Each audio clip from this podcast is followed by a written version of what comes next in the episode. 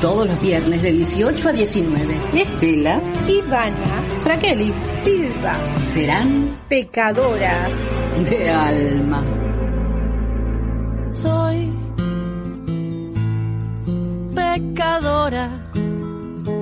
Los santitos huyen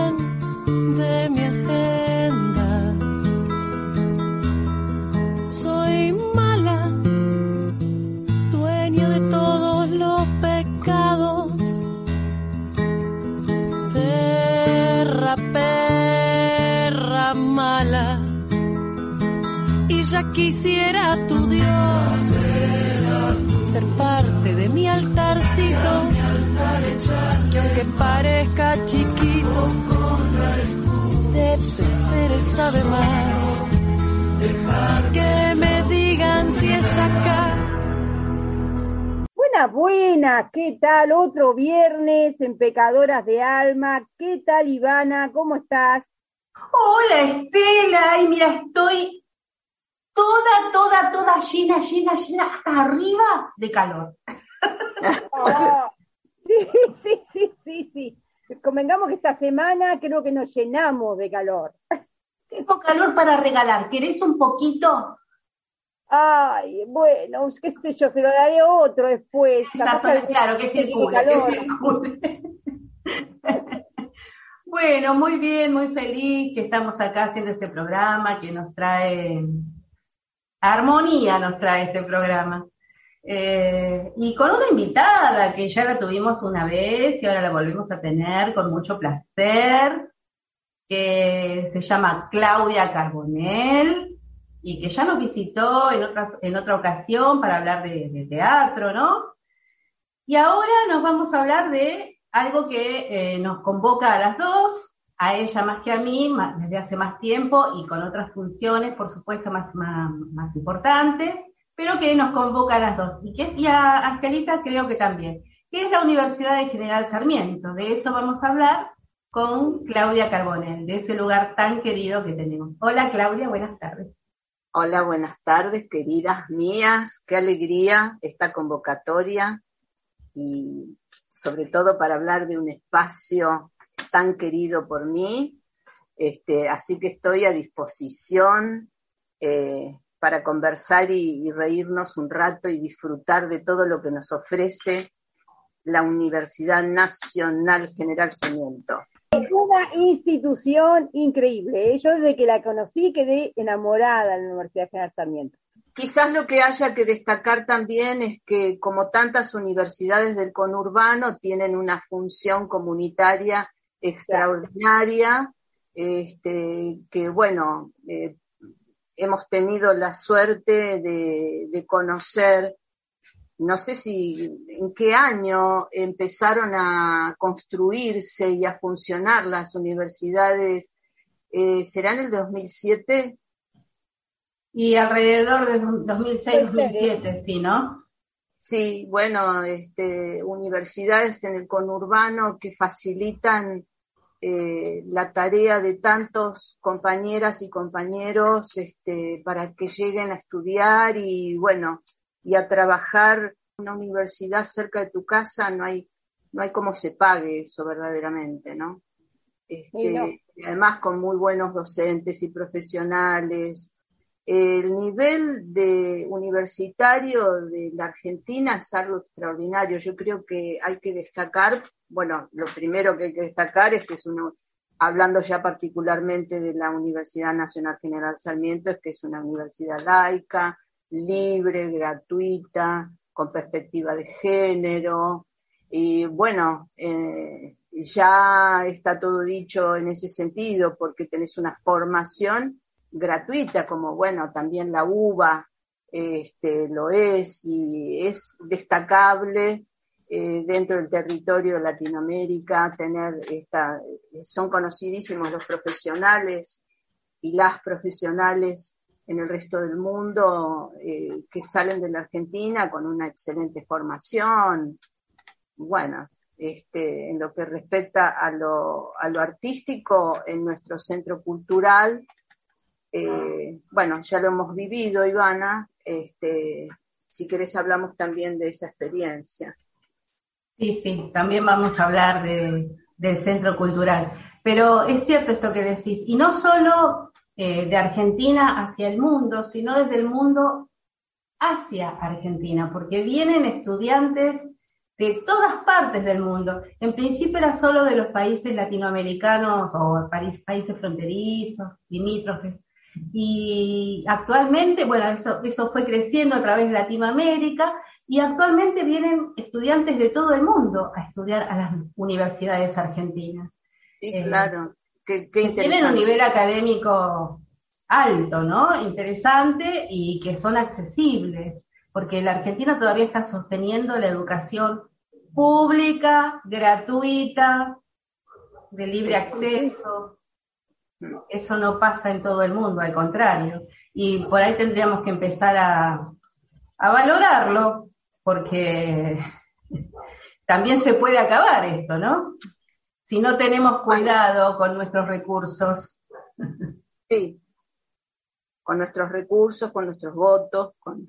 a eso me refería, justamente. Con nuestra... Con nuestra Ese gran recurso. con nuestra actividad política, en fin, eh, nuestros argumentos tenemos como para poder ir eh, no sé, valorando y calificando cada vez más nuestra participación en la democracia. Y que no todo es lo mismo, aunque a simple vista pareciera o a algunas personas les pudiera parecer, porque algunos caminos, por más que sean ríspidos, nos acercan hacia el bien común y otros caminos nos alejan del bien común. No nos permiten acceder a cosas que nos hacen bien a todos. Entonces, además de mirar el propio ombligo y la propia billetera, que es importante mirarlo, por supuesto, también hay que mirar qué pasa con el alrededor, qué les pasa a los demás, ¿no? Sí, claro, tener una perspectiva comunitaria, es decir, tener una perspectiva de aquello que nos es común y que nos hace vivir en comunidad, es una reflexión imprescindible en este momento, me parece a mí, porque, bueno, esto de tener universidades gratuitas y ya, eh, digamos, se ha experimentado la crítica a tener universidades en el conurbano, ¿no? Hubo gente que deploró, ¿para qué tenemos tantas universidades? ¿Se dijo o no se dijo? Se dijo. Se dijo con absoluta claridad, el que quiera huir, que oiga, bueno, tenemos universidades y tantas y gratuitas, bueno, en fin, uno puede hablar cinco millones de horas, de por qué necesitamos. Para democratizar la educación y la formación eh, universitaria en el país. Es imprescindible democratizar imprescindible, la, formación. Imprescindible. No, es, no debe ser o no debería ser accesible solamente a, a una élite bien acomodada económicamente. Bueno, claro. Algunos creen que la salud, la educación es nada más que para gente que tiene poder adquisitivo. Hoy escuché... Es raro ese pensamiento. A, unos eh, profesionales de la salud, sobre todo enfermeros, que estaban eh, protestando ahí por el Congreso, y la persona que hablaba y que explicaba por qué protestaban, obviamente porque el sueldo de un enfermero son 30 mil pesos y para salir no hay bonificaciones, no hay nada, para salir de los 30 mil pesos tiene que hacer horas extras en esta situación de pandemia y toda la historia. Eh, bueno, entonces la, persona que estaba explicando por qué eh, protestaban decía que esto tiene que ver con, eh, con que no hay una ley que proteja al trabajador de la salud debido a la avaricia de los eh, empresarios de la salud en el nivel privado, ¿no? O sea, los dueños de los sanatorios, las clínicas, las obras sociales, las prepagas, no las obras sociales, también podría ser, ¿no? es, otro tema, pero eh, las prepagas, eh, y me, me, quedó retumbando esa palabra, la avaricia. Claro, ¿cuánto más querés y para qué querés tanto? ¿Lo que querés es que el otro no, no, no tenga o lo que querés es sentirte, no sé, súper poderoso? ¿Qué, ¿Qué es lo que querés? Así que Bueno, ya planteamos un montón de temas de los que vamos, que vamos a desarrollar dentro de un ratito. Eh, así que hoy les decía, no, no les dije todavía, les voy a contar. ¿Saben qué vamos a escuchar? La música de María de los Ángeles Salguero, más conocida como la Bruja Salguero, una riojana que tiene una voz preciosa, eh, tiene eh, una amplitud eh, en su rango vocal eh, impresionante. Ella es mezzo, pero mezzo soprano, pero llega hasta algunos niveles de contralto. La verdad es que es maravillosa esa entonación que tiene, esa tonalidad que tiene su voz. Bueno, canta básicamente canciones autóctonas, un poco de, folclore, de, salpicado, de todo tipo. Y bueno, ella desde chiquitita fue eh, cantante, eh, justamente hablábamos de educación, ¿no? dice que sus profesores y sus maestros la estimulaban para que cantara en todos los actos de la, de la escuela, primaria y secundaria, siempre la llamaban a ella para cantar.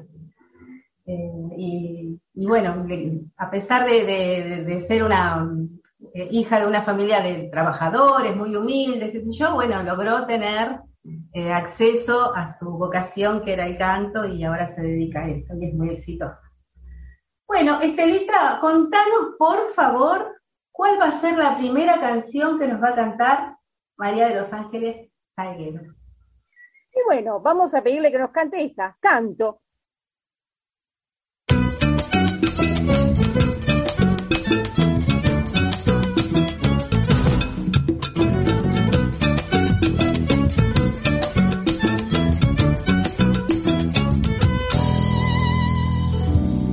Amanecer sin verte, quiero estar pero no estar. Quiero ser como un ausente de tu tiempo que es mi andar. Quiero ser la voz que calla, que no sabe, que no habla, que no escucha y aún está. Quiero hablar desde el silencio, ya no quiero tu verdad. Quiero andar como el que no anda, que no sabe a dónde va. Quiero ser la última gota del dolor de tu mirada, que me mira sin piedad canto como canto en el silencio, para ahogar tanto misterio, para callar palabras sin dignidad. Canto porque el canto es mi camino, mi palabra va conmigo, se hace vida al caminar.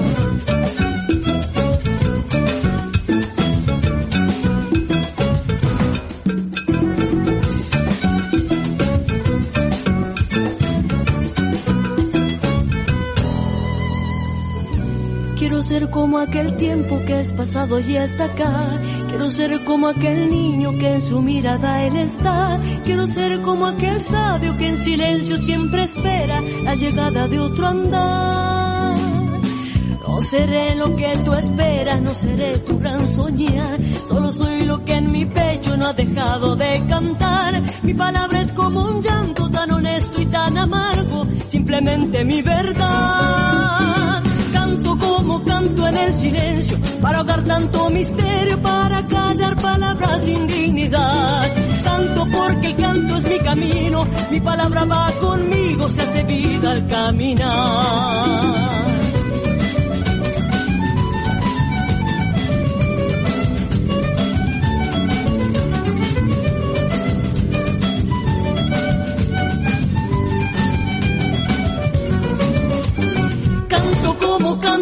Silencio, para ahogar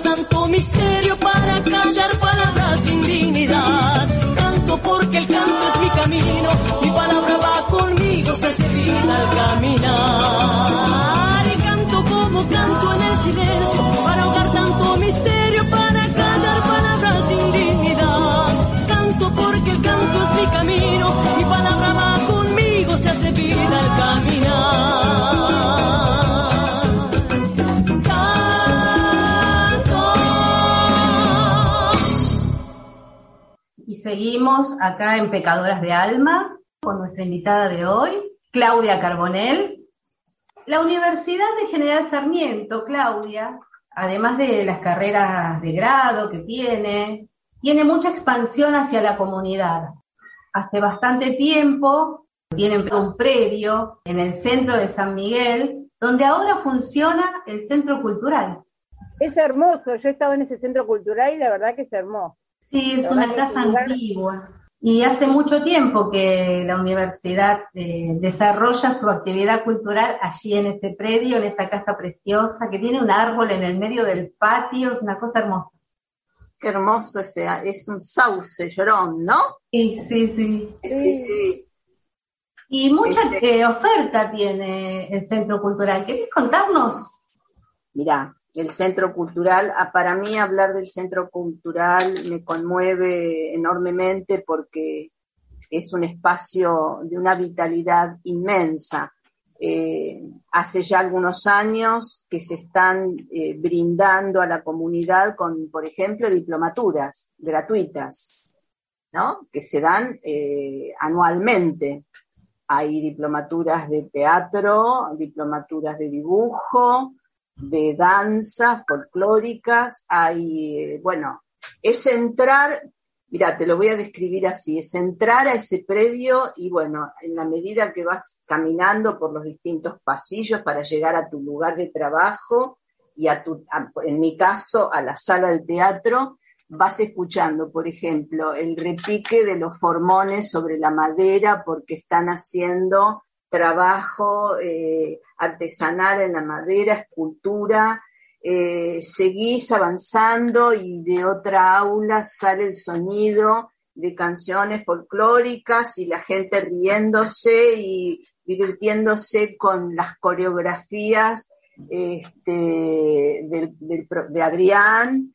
Este, bueno, seguís caminando y está el aula de computación y bueno, y es así, es y dibujo, este, y escuchás por ahí un cello o una trompeta o un trombón o un saxo, y bueno, este, yo no me puedo imaginar un mundo mejor.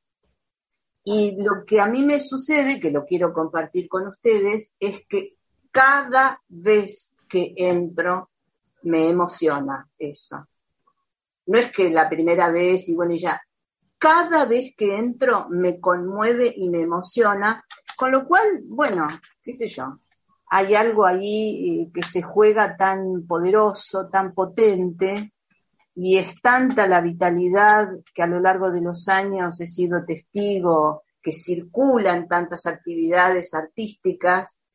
Y bueno, ahí se juega una cosa estético-política muy fuerte, eh, en el centro cultural y, bueno, y evidentemente es desde el punto de vista de lo comunal y de lo común y de lo comunitario, algo muy importante. Este, y bueno, los resultados también a lo largo de los años se han visto, muestras de teatro, espectáculos, grupos que se forman, se forman grupos artísticos este, bueno, exposiciones de pintura, de dibujo, eh, orquestas, eh, festivales musicales, festivales de tango, eh, milongas, bailes, qué sé yo, es, no sé, verdaderamente es un, una actividad la nuestra en el Centro Cultural de una, no sé, es muy profundo, lo que pasa ahí, porque cada uno de los eh, alumnos que van eh, llevan su propio mundo y aportan lo suyo. Y bueno, eh, se da una cosa muy interesante. Y hemos, hemos, bueno, por supuesto no es el mundo ideal, porque por supuesto pasan cosas, no voy a idealizarlo, no quisiera idealizarlo, justamente no quiero idealizarlo, pasa todo lo que pasa en una comunidad eh, que quiere encontrar una expresión artística. Este, bueno, no sé, es muy interesante, es muy hermoso lo que se da allí, la verdad. Y hace muchísimos años que, que doy la diplomatura de teatro, que cada año va cambiando, ¿no? Hemos tenido años donde se trabajó mucho la semiótica teatral, eh, la dirección y puesta en escena, este, bueno, en fin, cada año la, actuación en cuanto a eh, niveles de diferentes niveles, ¿no? Este, bueno, eso es lo que hacemos hace ya muchos años. Hace, hace un minutito decías, eh, te referías al centro cultural como un mundo mejor o que eh, propicia un mundo mejor, y vos entrás al centro cultural, como vos decís, y vas, mientras vas llegando, vas recorriéndolo hasta que llegás a, tu lugar de trabajo, eh, en mi caso sería hasta, mi lugar de estudio, y vas escuchando todo eso que vos decís, y es cierto que emociona, porque eh, tenés que pensar que esas diplomaturas, que esa formación está hecha por profesionales muy idóneos, muy capacitados, es gratuita, permite el acceso a la comunidad, cualquiera puede entrar. ¿sí? De hecho, hasta que hay, que hacer una, no sé, como una especie de, selección, de sorteo, porque eh, para ver... Eh, excede la, la, inscripción, excede la capacidad eh, hasta de, tiempo, ¿no? Porque a veces no queda lugar para, para poner un aula más, está siempre lleno, siempre a full. Sí. Eh, en algunos casos también sirve eh, la diplomatura para aumentar el salario, porque creo que te otorga puntaje, por ejemplo, para el cuerpo docente, si vos tenés la diplomatura en la UNS, este, te da un cierto nivel de puntaje superior que te permite acceder a un mejor salario, por ejemplo. A mí me dio la oportunidad de hacer una suplencia en una escuela privada. Mira vos. La diplomatura de teatro. Qué bien. Eh, una suplencia breve, pero bueno, necesitaba un, título oficial y la, eh, la diplomatura de la UNS es un título oficial. Sumado a mi título docente, a mis otras capacitaciones, lo que sea, ¿no? Pero eso fue lo que me dio el acceso. Sí, sí, sí. Eh, y, a, mucha gente del barrio. Eh, es, una es una actividad permanente que le da, eh, que siempre se brinda hacia afuera. Eso es lo que quería decir. Que siempre es en favor de la comunidad. Sí. Y antes de adentrarnos específicamente en, la diplomatura de teatro, que es lo que vos eh, hacés, en lo que vos te especializás, eh, quería destacar esto, ¿no? Que em, en este tiempo en el que estuvo cerrado el centro cultural por una cuestión de, aislamiento social preventivo obligatorio, eh, fueron, fue, poco, el tiempo que estuvo cerrado, porque cuando no se podían dar los talleres, cuando no se podían dar las diplomaturas, cuando la gente no podía acceder a los cursos presenciales, lo abrieron para que se transformara en un vacunatorio, en el centro de operaciones de los vacunatorios de la zona de San Miguel. O sea, siempre está haciendo algo para la comunidad. Cuando las escuelas necesitan un aula especial porque están excedidas, por, porque tienen que hacer alguna actividad de esto, lo que sea, ¿a quién le piden? Al Centro Cultural de la Universidad de General Sarmiento. Siempre está al servicio de la comunidad. Eso es algo que no pasa en todos los municipios, que no pasa en todos lados. O sea, somos afortunadísimas que tenemos el Centro Cultural ahí. Y si hablamos de pandemia, este, todo lo que se hizo este año hubo, por ejemplo, un ciclo de formación que se llamó Cuerpo, Comunidad, Creación Colectiva y Performance, que fueron seminarios, fueron tres seminarios interesantísimos que se, eh, se denominaban de este modo, seminario en movilizaciones, seminario en los barrios y seminario en pandemia. Si querés, en el próximo bloque te cuento bien cómo fue esa experiencia. Perfecto. Estelita, ¿vos querés que escuchemos una musiquita? Eh, sí, vamos a escuchar El Arrepentido. ¿Te parece esa canción de León? Y el recitado, bueno, después de la canción les contamos de quién es. Seguramente la van a reconocer. Ah, yo creo que sí, ¿eh?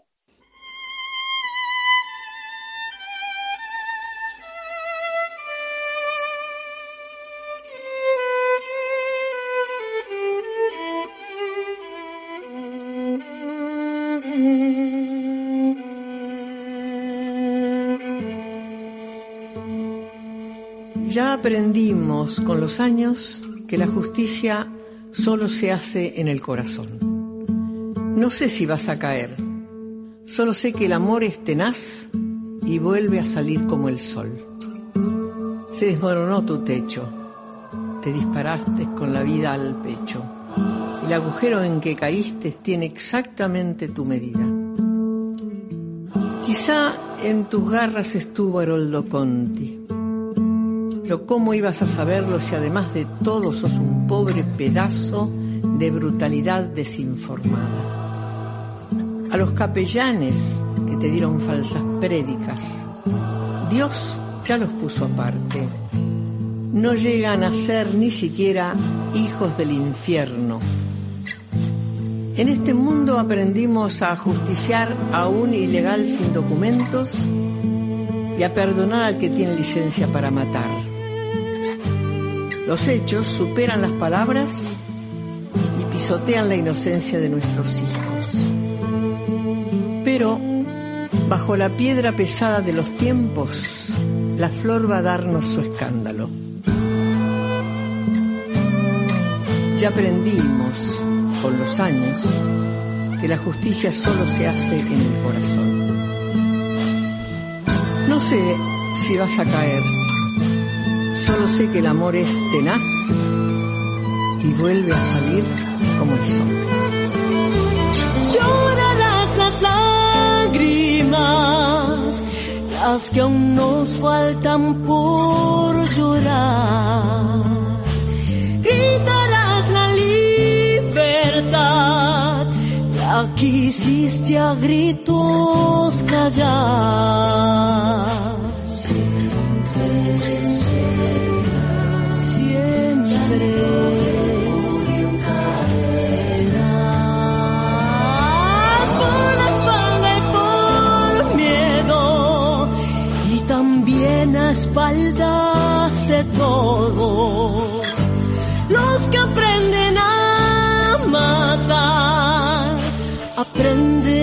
Morir de a poco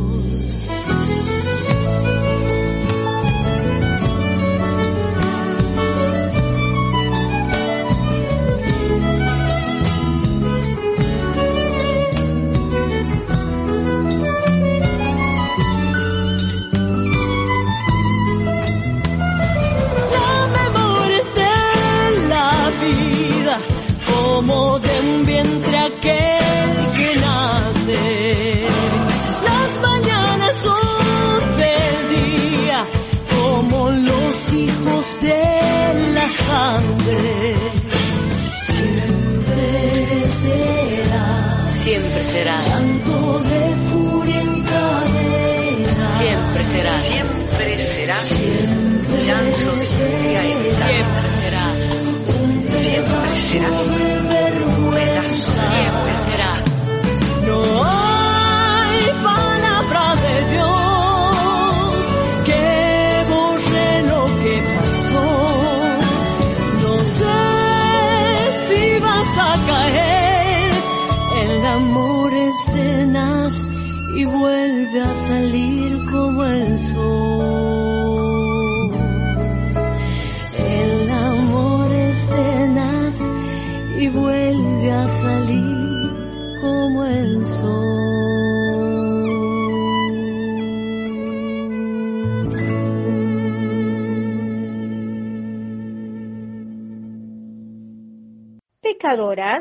De alma. Tercer bloque de este viernes espectacular, hablando de ese sitio, esa institución tan, tan querida como es la Universidad de General Sarmiento. Em, a ver, ahora, ¿qué nos puedes seguir contando? Porque esto está súper, súper interesante. Ya me dan ganas de hacer varias diplomaturas, y ir a estudiar de vuelta, ¿eh? Sí. Bueno, la pasamos, la verdad, la pasamos muy bien. Este, bueno, lo que te puedo contar es que, por ejemplo, la pandemia no nos detuvo tanto, eh, tanto como, como sentimos esa, ese parate tan fuerte, nos vimos en la obligación de, qué sé yo, ser creativos y, e imaginar cómo podríamos paliar ese encierro. Y bueno, eh, la gente del Centro Cultural, Gastón Guerra, Fernando Armani, este, Adrián, eh, Oscar Pereto, bueno, Florencia Garófalo, un montón de gente que trabaja allí, este, tuvieron la iniciativa de armar estos seminarios que eh, llevaron de mayo, junio y julio, y fueron seminarios muy interesantes, con invitados eh, interesantísimos. Estuvo Claudio, Claudia Quiroga, que es integrante de una colectiva activista feminista, estuvo Octubre Callejero, colectivo Fin del Mundo, estuvo Aurelia Chileni, integrante de Bailarines de toda la vida, Organización Murgueras del Norte, Edith Cher, directora del grupo de teatro comunitario. Sí, la conozco, es espectacular. sí.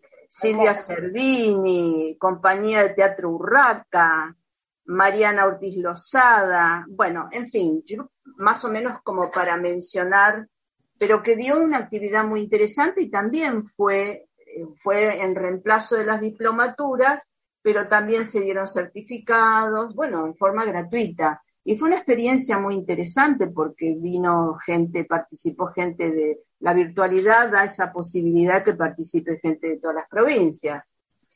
Este, así que bueno, y ahora estamos con la diplomatura de teatro, también con integrantes de Ushuaia, eh, Salta, Jujuy, Chascomús, hay un montón de alumnos de distintas provincias y es muy interesante lo que se propone con tanta diversidad, ¿no? Tucumán. Fue una de las ventajas de la formación virtual, ¿no? Que nos permitió acceder a, eh, a pesar de las distancias. Yo estoy haciendo en, en otra universidad, en la UNA, estoy haciendo eh, un taller de clown. Eh, hemos tenido una compañera de Holanda Hemos tenido, sí, sí, tenemos una de Mar del Plata, teníamos una de Mendoza, que con la presencialidad de esto es casi imposible, ¿no? Sí, sí. También tenemos que decir que estamos todos interdictos en el cuerpo, ¿no? Eso para, digamos, para que no suene todo tan idílico, Ivana y Estela, ¿no? Como para poder quejarnos un poquito, que queremos nuestros cuerpos nuevamente vinculados, mirándonos, este, tocándonos, jugando. El teatro sin los cuerpos y sin la presencialidad se ha, se ha hecho muy difícil. Pero bueno. Sobre todo el teatro que si no hay eh, presencialidad, no es teatro. Yo no sé, lo digo desde, postura muy humilde, eh, no, no, soy ninguna eh, conocedora especial, ni especialista, ni profesional, ni nada. Yo soy una teatrera amateur, pero me parece que sin presencia, sin presencia física, el teatro no es teatro, es otra disciplina, que quizás le tendríamos que poner otro nombre, no sé cuál.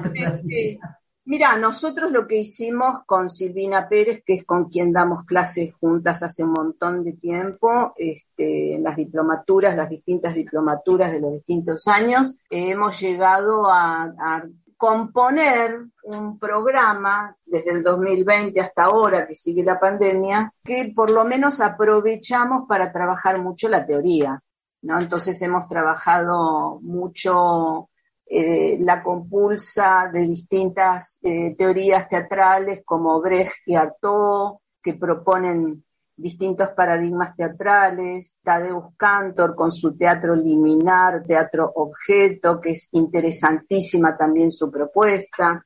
Y ahora estamos para cerrar el año trabajando con Augusto Boal, que propone el teatro comunitario, el teatro del oprimido, con una vuelta de tuerca que eh, a partir de Santos, Bárbara Santos, que da el Teatro de las Oprimidas. Estamos trabajando mucho en estos distintos modos de concebir la teatralidad, ¿no? Claro.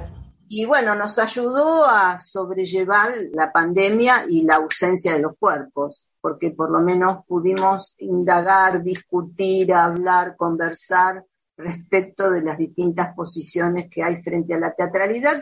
Así que, bueno, todos estos autores vienen a nuestro auxilio para, para nuestras conversaciones. Bueno, maravillosa charla, Claudia, desde el corazón, con mucho sentimiento para el Centro Cultural. Bueno, yo soy del barrio, lo tengo acá, ahora lo tengo acá a tres cuadras, esperando que se reabra. Hice alguna en taller también en- el año pasado en, en pandemia, así virtual, pero bueno, esperemos que, que pase la pandemia y que podamos reencontrar los cuerpos de a poquito. Bien, te agradecemos mucho la presencia. No te vayas porque ahora vamos a hablar de un tema que seguramente te va a interesar en el próximo bloque. Y como preámbulo vamos a escuchar eh, de una canción de Daniel Toro con el piano de Vito Vitale. Eh, esta versión la cantó la Bruja Salguero eh, en el Colón y fue en el homenaje a Mercedes Sosa. ¿Qué vamos a escuchar, Estela? Y antes de decir que vamos a escuchar, tenemos que decir de quién era la voz del relato de la canción anterior. ¡Ah! Sí, me olvidé. Menos mal que vos estás atenta. Menos mal que lo recordé, no que te atentas. Me. Seguro que lo han reconocido, pero bueno, era la voz de nuestra queridísima Estela de Carlotto, que estuvo ahí haciendo un recitado. Y ahora, para anteponernos al tema que viene, vamos a escuchar Cuando tenga la tierra.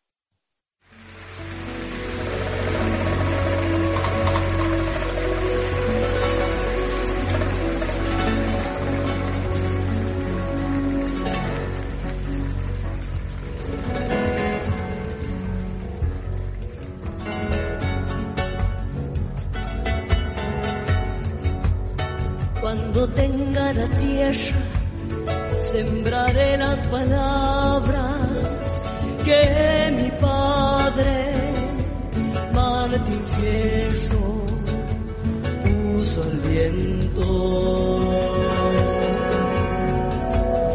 Cuando tenga la tierra, la tendrán los que luchan, los maestros, los hacheros, los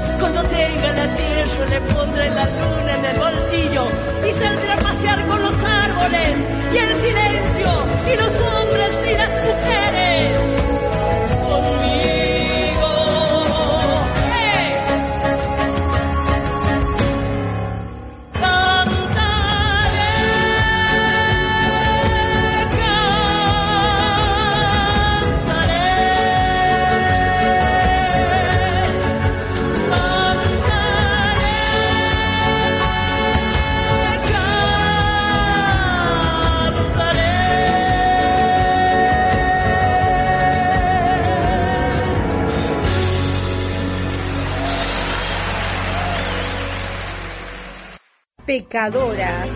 De alma. Ay, ¿a qué no sabés, Ivana? ¿A dónde llegamos? ¿A dónde llegamos, Estela? Llegamos nuevamente al cuarto bloque del programa. ¿Cómo puede ser esto? Otra vez el cuarto bloque. ¿Y ahora qué Siempre nos pasa lo mismo, que ser siempre nos pasa lo mismo. Llegamos rapidísimo al cuarto bloque. Pero con invitada, sin invitada, eh, con música solo, sin música. No puede ser, no puede ser. Bueno, ¿sabés qué hay que hacer con este programa? Como WhatsApp, hay que pasarlo rápido. ¿Viste? Como los audios de WhatsApp que se pueden pasar rápido. Eso tenemos que hacer. Pasarlo rápido, rápido, rápido. Y ahora- Claro, lo pasamos en tres, en cuatro, en dos, en donde quieras. Bueno, eh, y para este bloque dejamos algo que está muy candente esta semana, que tiene que ver eh, con los trabajadores de la tierra, con la ley de tierra. Ayer fue el último día de, de la CAMPE de la UTT, la Unión de Trabajadores de la Tierra, ahí en Plaza Congreso, para visibilizar el problema que están teniendo los arrendatarios, que son en general familias de agroecologistas que trabajan la tierra y la cuidan y bueno, están teniendo muchos problemas para, para poder sostener su trabajo y están pidiendo justamente que exista una ley de tierras que los proteja. ¿Cómo sería esto de la ley de tierras, Estelita? Hay una ley de tierras, ¿eh? Hay una ley de tierras que salió allá por el eh, 2013, creo, pero era una ley de tierra para eh, cuidar la tierra de los pueblos originarios. Obvio que, que nunca se cumplió, porque, bueno, como todos sabemos, cada provincia es, es, es un, un- mundo. federal. Claro, y, ca- y cada gobernador es el dueño de ese mundo, el dueño de todos, y entonces es una ley que no, que no se cumple. Aún hoy cuesta ¿no? que esas tierras sean este, cuidadas y que los pueblos originarios tengan eh, eh, cuidado. Pero ley de tierra para el agrocultivo, como vos decís, que no está. Yo, eh, la que conozco es la, la, esa ley de emergencia que se hizo porque estaban siendo matados los pueblos originarios por estos grandes señores dueños de las tierras, ¿no? Tanto en el, en el sur, ¿no? Como los Benetton y todos esos dueños, todos extranjeros, ¿no? Justo para comentarle al público, antes de comenzar, charlábamos cuando vamos al sur y encontramos una montaña que es de fulanito de tal.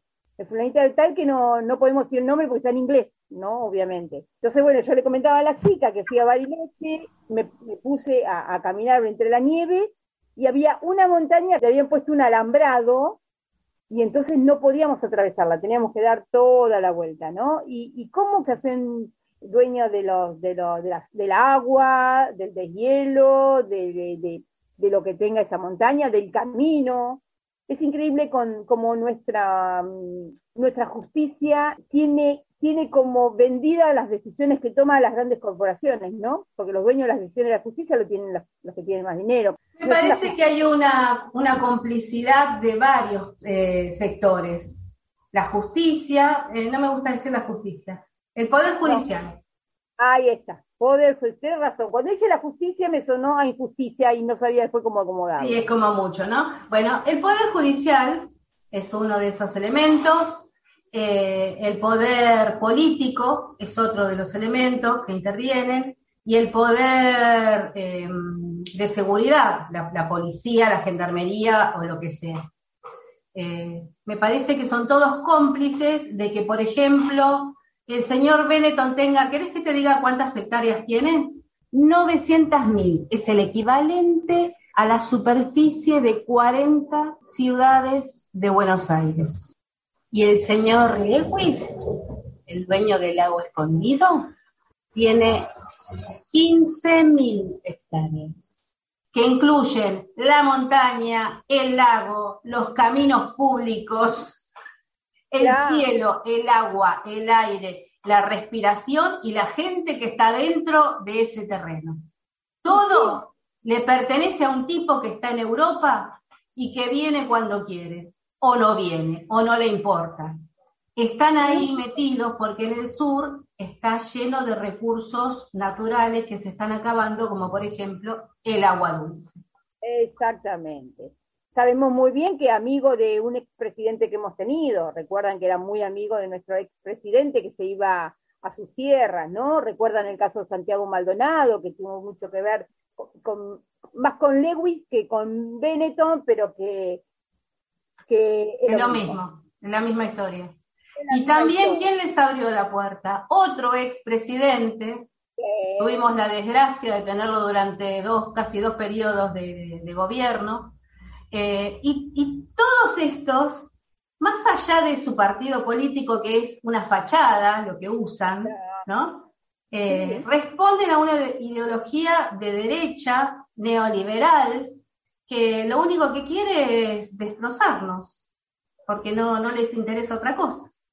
Entonces ahí es donde estamos teniendo el problema. El problema lo estamos teniendo porque no podemos distinguir quién nos hace bien y quién nos hace mal.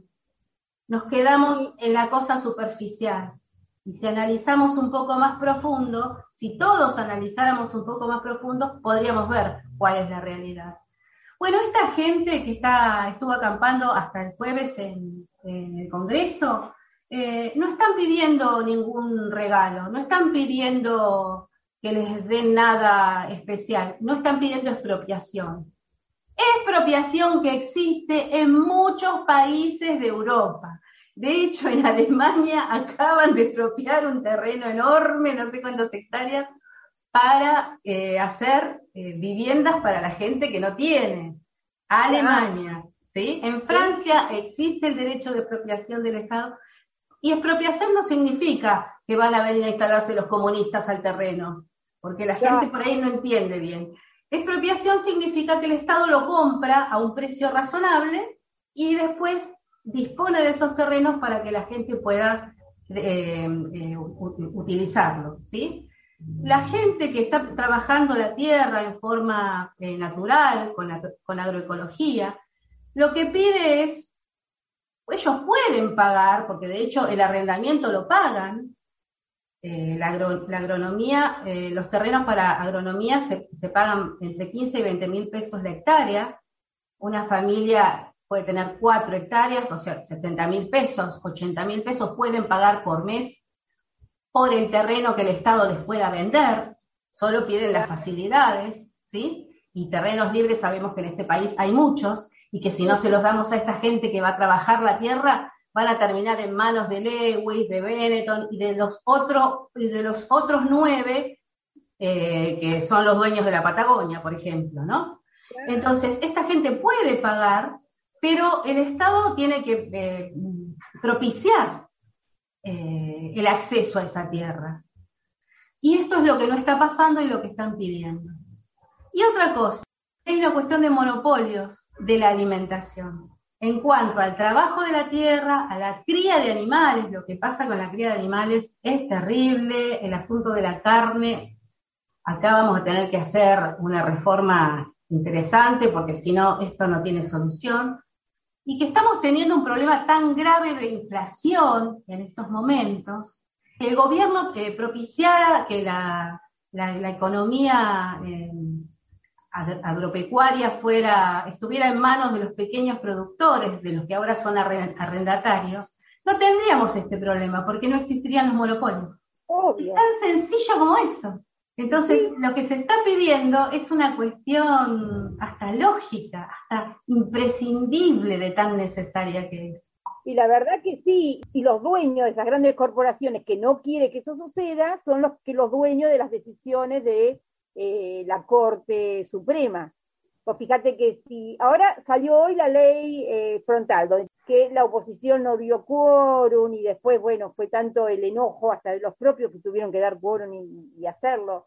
¿No? Y, que por ahí sí van a tener que invertir en, alimentación saludable. Pero es, tanto dinero que han ganado, hasta con la propia pandemia, porque no han dejado de subir los, los, formadores de precios, aquellos que son los dueños de poner los precios que se les cante, que la verdad que una, una ley de etiquetado como la que salió ahora, eh, hasta debería darles vergüenza como decía hoy este, Claudia, debe ser patológico, debe ser algo, algo, ¿no? Algo, algo que, no se entiende cuál es la razón por la que, que quieren tener eh, tanto dinero y, tanto, ¿no?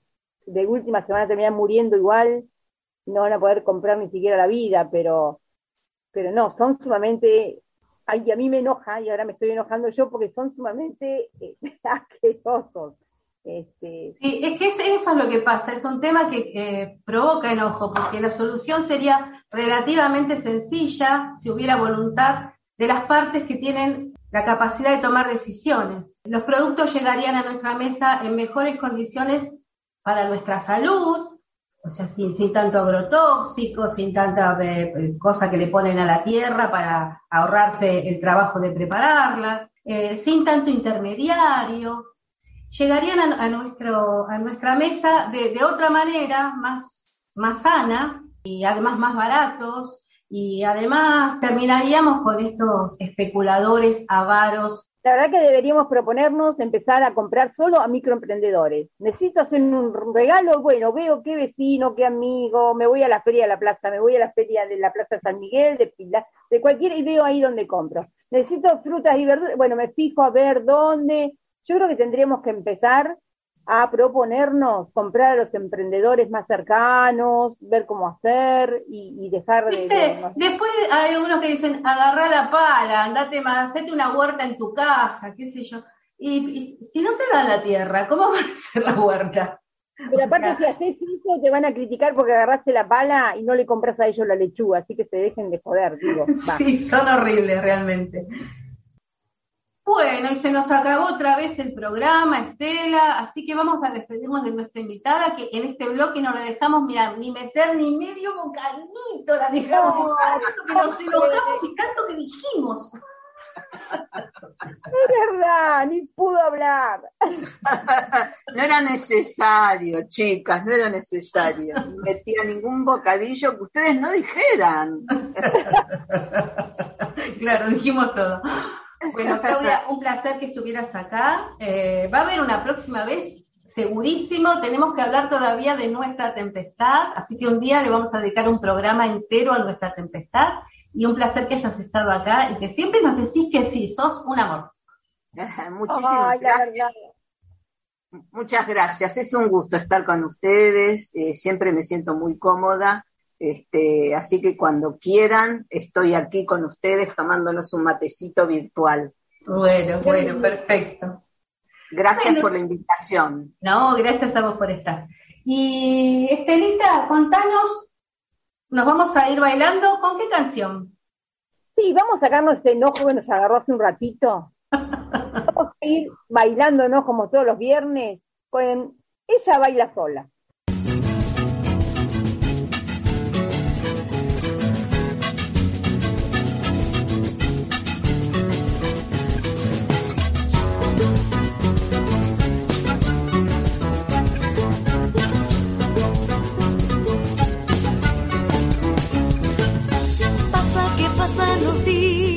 Pasa, que pasa el amor en esta tierra de música y color.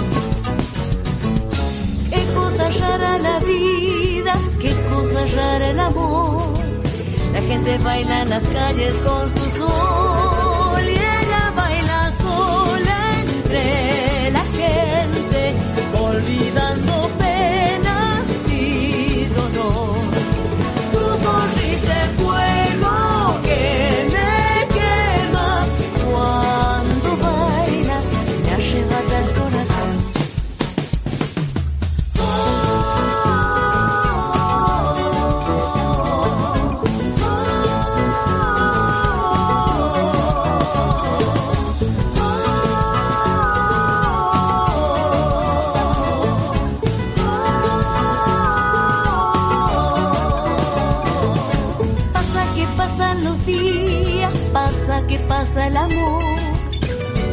Tierra de música y color. Lejos escuchan los ecos retumbando el corazón. La gente baila en las calles con sus ojos.